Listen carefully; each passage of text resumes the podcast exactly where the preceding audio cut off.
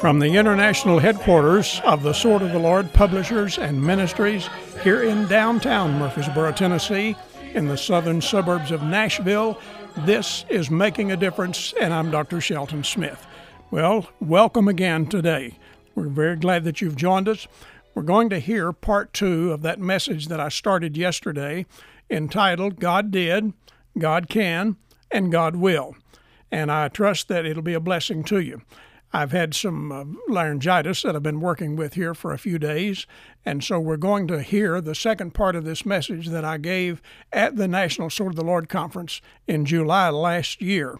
I trust it'll be a help and a blessing to you. It's based on Psalm 78, where in the midst of all of the good blessings of God, the doubting of the children of Israel, they came face to face with the difficulties, with all of the things that they were dealing with, and doubting God. And they said, Can God furnish a table in the wilderness? And I'm convinced that God did then. I'm convinced He can now. And I'm convinced He will continue to do so. So I'm going to ask you to listen as we do part two of this message and I trust it'll be a help and a blessing to you.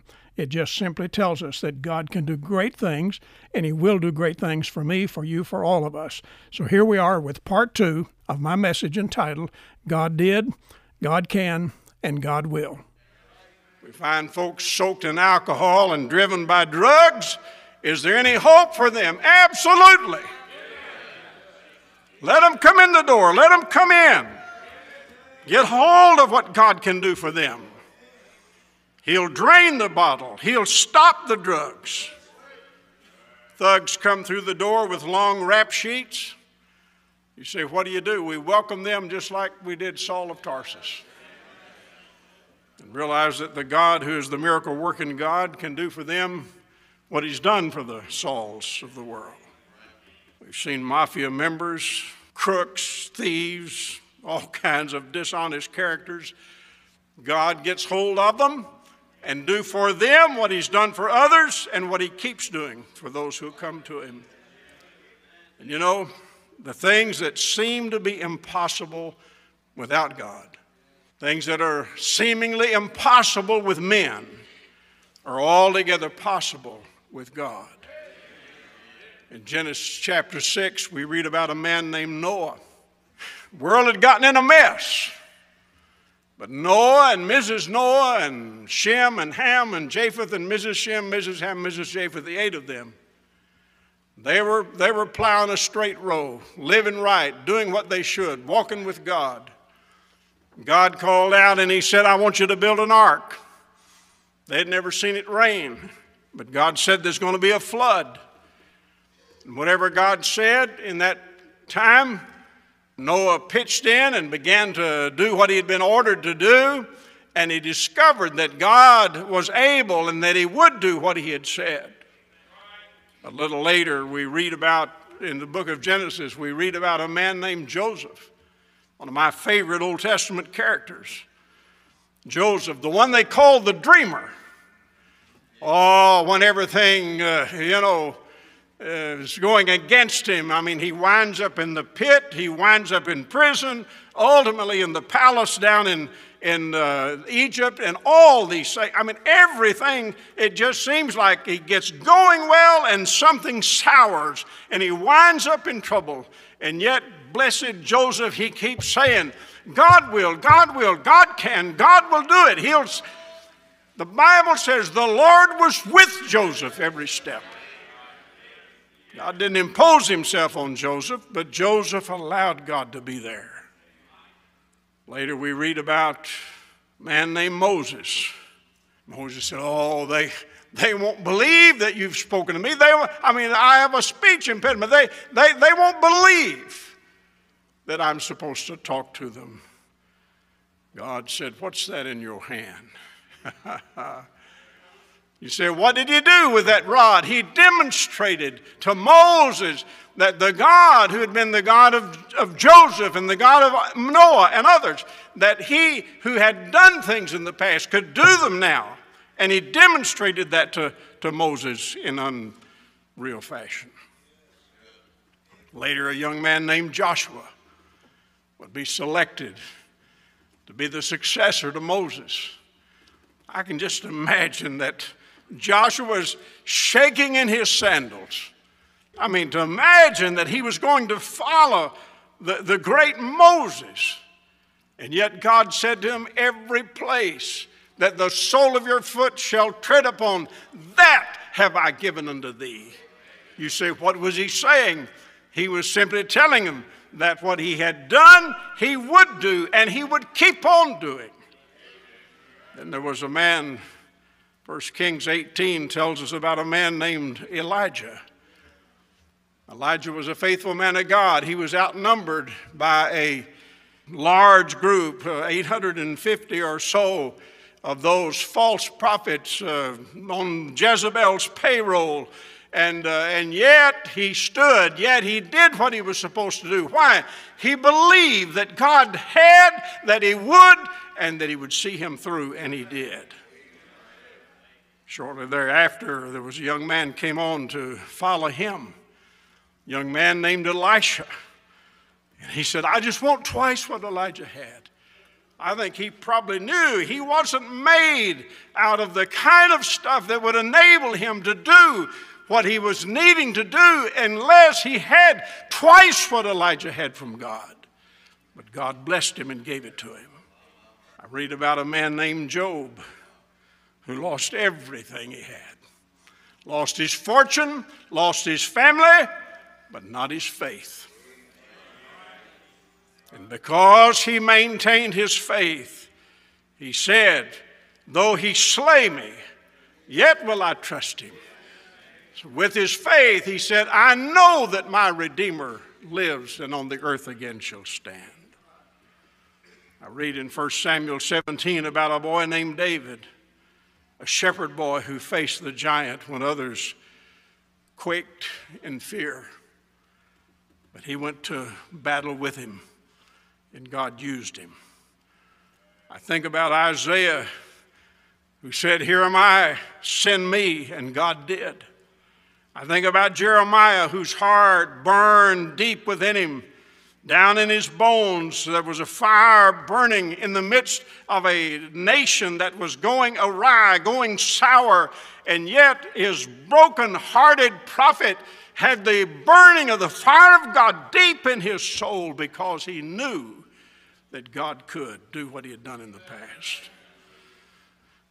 Daniel, and the three Hebrew children, Hosea, whose world came crashing down on him, John the Baptist, Simon Peter, Saul of Tarsus, on and on the list could go.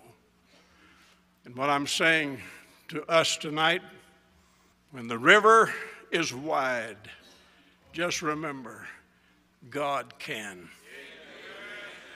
He has, He can, and He will. When the desert is scorching, just remember God can. When the enemy plunders in at your place and does great destruction, remember God can. When your heart is cut so deep that you think you'll bleed to death, remember God can furnish that table for you just like He has for others. When the light grows dim, God can. When the authorities press hard, God can. When the pandemic strikes, God can. When the streets are rife with violence, God still can. When liquor floods like a raging stream down the streets of your city, God can. When babies are being slaughtered, God can. When perverts are hugging the cameras, God still can. When uh, fentanyl kills 100,000 people a year in this country, as it has the last couple of years, just remember God can. When the networks are deliberate in their deception, God still can. When educa- the educational arena falls into the hands of the weirdos, remember God can. When you start a new church, God has He can, He will. When you start running buses, God can. When you knock on doors, God can. You refuse to Calvinize. You refuse to contemporize. You refuse to charismatize. God can, God can, God can. And when you stand up to be counted, whatever the issue, large or small, whatever the crowd, large or small, when you stand up to be counted, the God who did can and he will.